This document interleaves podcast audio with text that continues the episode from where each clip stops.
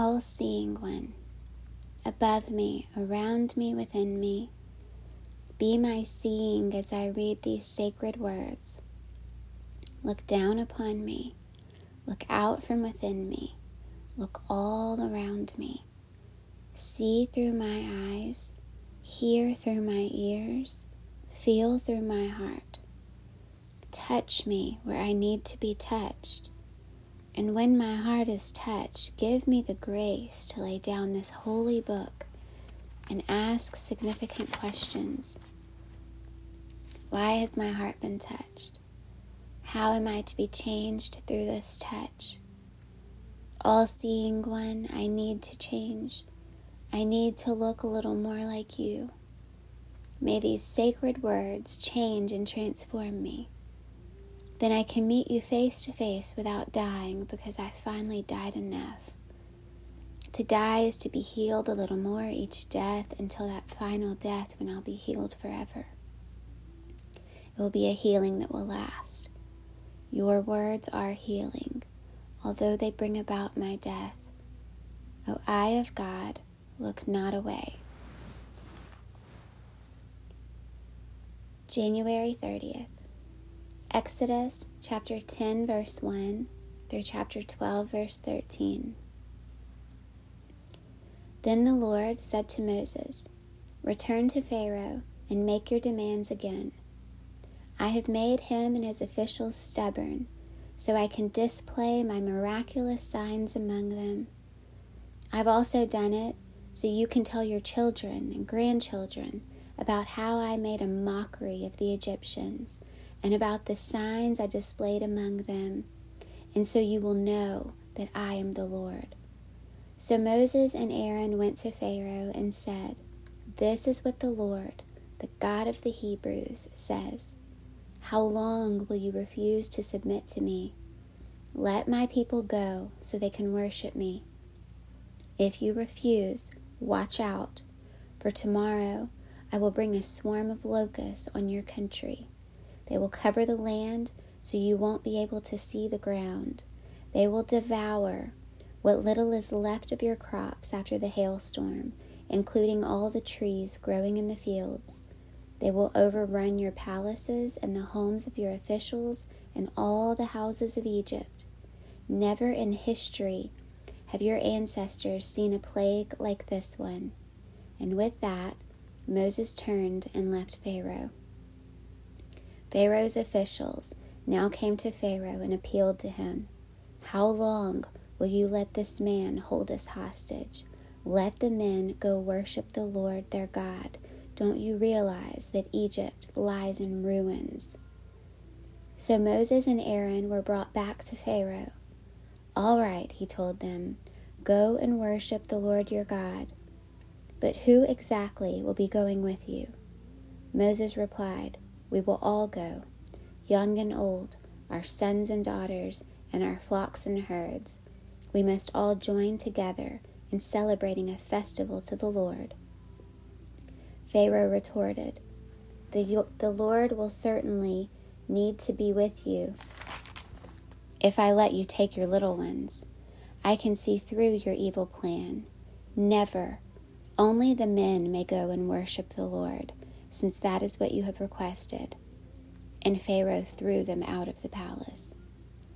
Then the Lord said to Moses, Raise your hand over the land of Egypt to bring on the locusts.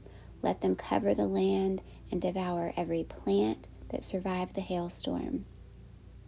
So Moses raised his staff over Egypt, and the Lord caused an east wind to blow over the land all that day and through the night when morning arrived, the east wind had brought the locust, and the locust swarmed over the whole land of Egypt, settling in dense swarms from one end of the country to the other. It was the worst locust plague in Egyptian history, and there has never been another one like it. For the locusts covered the whole country and darkened the land. They devoured every plant in the fields and all the fruit on the trees that had survived the hailstorm. Not a single leaf was left on the trees and plants throughout the land of Egypt. Pharaoh quickly summoned Moses and Aaron. I have sinned against the Lord your God and against you, he confessed.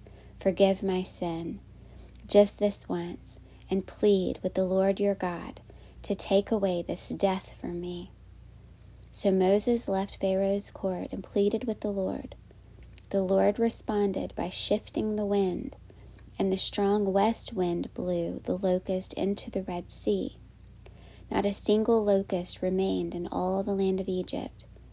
But the Lord hardened Pharaoh's heart again, so he refused to let the people go.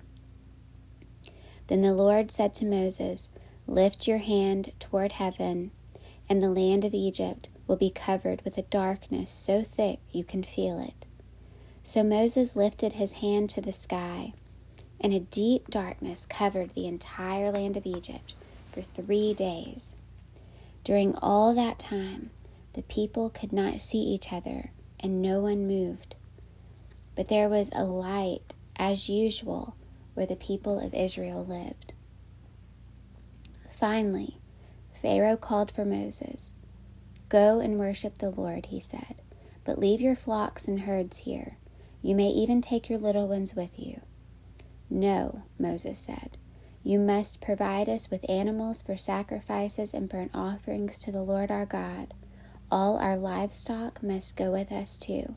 Not a hoof can be left behind. We must choose our sacrifices for the Lord our God from among these animals, and we won't know how we are to worship the Lord until we get there. But the Lord hardened Pharaoh's heart once more, and he would not let them go. Get out of here, Pharaoh shouted at Moses. I'm warning you. Never come back to see me again. The day you see my face, you will die. Very well, Moses replied. I will never see your face again. Then the Lord said to Moses, I will strike Pharaoh and the land of Egypt with one more blow. After that, Pharaoh will let you leave this country. In fact, he will be so eager to get rid of you that he will force you all to leave. Tell all the Israelite men and women to ask their Egyptian neighbors for articles of silver and gold. Now the Lord had caused the Egyptians to look favorably on the people of Israel, and Moses was considered a very great man in the land of Egypt, respected by Pharaoh's officials and the Egyptian people alike. Moses had announced to Pharaoh, This is what the Lord says At midnight tonight I will pass through the heart of Egypt. All the firstborn sons will die in every family in Egypt, from the oldest son of Pharaoh, who sits on his throne, to the oldest son of his lowliest servant girl who grinds the flour. Even the firstborn of all the livestock will die. Then a loud wail will rise throughout the land of Egypt, a wail like no one has heard before or will hear again. But among the Israelites it will be so peaceful that not even a dog will bark. Then you will know that the Lord has made a distinction between the Egyptians and the Israelites. All the officials of Egypt will run to me and fall to the ground before me. Please leave, they will beg. Hurry and take all your followers with you. Only then will I go. Then, burning with anger, Moses left Pharaoh. Now the Lord had told Moses earlier Pharaoh will not listen to you, but then I will do even more mighty miracles in the land of Egypt. Moses and Aaron performed these miracles in Pharaoh's presence. But the Lord hardened Pharaoh's heart, and he wouldn't let the Israelites leave the country. While the Israelites were still in the land of Egypt, the Lord gave the following instructions to Moses and Aaron. From now on, this month will be the first month of the year for you announced to the whole community of Israel that on the tenth day of this month, each family must choose a lamb or a young goat for a sacrifice, one animal for each household. If a family is too small to eat a whole animal, let them share with another family in the neighborhood. Divide the animal according to the size of each family and how much they can eat. The animal you select must be a one year old male, either a sheep or a goat, with no defects. Take special care of this chosen animal until the evening of the fourteenth day of this first month. Then the whole assembly of the community of Israel must slaughter their lamb or young goat at twilight. They are to take some of the blood and smear it on the sides and top of the door frames of the houses where they eat the animal. That same night they must roast the meat over a fire and eat it, along with bitter salad greens and bread made without yeast. Do not eat any of the meat raw or boiled in water. The whole animal, including the head, legs, and internal organs, must be roasted over a fire. Do not leave any of it until the next morning. Burn whatever is not eaten before morning. These are your instructions for eating this meal. Be fully dressed, wear your sandals, and carry your walking stick in your hand. Eat the meal with urgency, for this is the Lord's Passover. On the night, on that night, I will pass through the land of Egypt and strike down every firstborn son and firstborn male animal in the land of Egypt. I will execute judgment against all the gods of Egypt, for I am the Lord. But the blood on your doorpost will serve as a sign, marking the houses where you are staying. When I see the blood, I will pass over you. This plague of death will not touch you when I strike the land of Egypt. Matthew chapter 20, verses 1 through 28. For the kingdom of heaven is like the landowner who went out early one morning to hire workers for his vineyard. He agreed to pay the normal daily wage and sent them out to work. At nine o'clock in the morning, he was passing through the marketplace and saw some people standing around doing nothing. So he hired them, telling them he would pay them whatever was right for the end of the day. So they went to work in the vineyard. At noon and again at three o'clock, he did the same thing. At five o'clock that afternoon, he was in town again and saw some more people standing around. He asked them, Why haven't you been working today? They replied, Because no one hired us. The landowner told them, Then go out and join the others in my vineyard. That evening, he told the foreman to call the workers in and pay them, beginning with the last workers first. When those hired at five o'clock were paid, each received a full day's wage. When those hired first came to get their pay, they assumed they would receive more, but they too were paid a day's wage. When they received their pay, they protested to the owner. Those people worked only one hour, and yet you've paid them just as much as you've paid us, who worked all day in the scorching heat. He answered one of them, Friend, I haven't been unfair. Didn't you agree to work all day for the usual wage? Take your money and go. I wanted to pay this last worker the same as you. Is it against the law for me to do what I want with my money? Should you be jealous because I am kind to others? So those who are last now will be first then, and those who were first will be last. As Jesus was going up to Jerusalem, he took the twelve disciples aside privately and told them what was going to happen to him. Listen, he said, we're going up to Jerusalem, where the Son of Man will be betrayed to the leading priest and the teachers of religious law. They will sentence him to die then they will hand him over to the Romans to be mocked, flogged with a whip and crucified. But on the third day he will be raised from the dead. Then the mother of James and John, the sons of Zebedee, came to Jesus with her sons. She knelt respect- respectfully to ask a favor. What is your request? he asked. She replied, In your kingdom, please let my two sons sit in places of honor next to you, one on your right and the other on your left. But Jesus answered by saying to them, You don't know what you are asking. Are you able to drink from the bitter cup of suffering I am about to drink? Oh, yes, they replied, we are able. Jesus told them, You will indeed drink from my bitter cup, but I have no right to say who will sit on my right or my left. My Father has prepared those places for the ones he has chosen. When the ten other disciples heard what James and John had asked, they were indignant.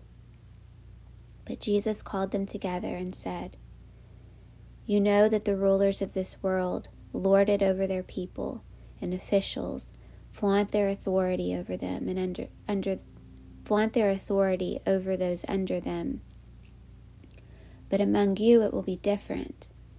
Whoever wants to be a leader among you must be your servant, and whoever wants to be first among you must become your slave. For even the Son of Man came not to be served, but to serve others, and to give his life as a ransom for many. Psalm 25, verses 1 through 15. O Lord, I give my life to you. I trust in you, my God. Do not let me be disgraced, or let my enemies rejoice in my defeat. No one who trusts in you will ever be disgraced, but disgrace comes to those who try to deceive others. Show me the right path, O Lord. Point out the road for me to follow. Lead me by your truth and teach me, for you are the God who saves me. All day long I put my hope in you. Remember, O Lord, your compassion and unfailing love, which you have shown from long ages past. Do not remember the rebellious sins of my youth. Remember me in the light of your unfailing love, for you are merciful, O Lord. The Lord is good and does what is right. He shows the proper path to those who go astray. He leads the humble in doing right teaching them His way. The Lord leads with unfailing love and faithfulness all who keep His covenant and obey His demands. For the honor of your name, O Lord, forgive my many, many sins. Who are those who fear the Lord? He will show them the path that they should choose. They will live in prosperity, and their children will inherit the land. The Lord is a friend to those who fear him. He teaches them his covenant. My eyes are always on the Lord, for he rescues me from the traps of my enemies. Proverbs chapter 6, verses 6 through 11. Take a lesson from the ants, you lazy bones. Learn from their ways and become wise. Though they have no prince or governor or ruler to make them work, they labor hard all summer, gathering food for the winter. But you, lazy bones, how long will you sleep? When will you wake up? A little extra sleep, a little more slumber, a little folding of the hands to rest, then poverty will pounce on you like a bandit. Scarcity will attack you like an armed robber.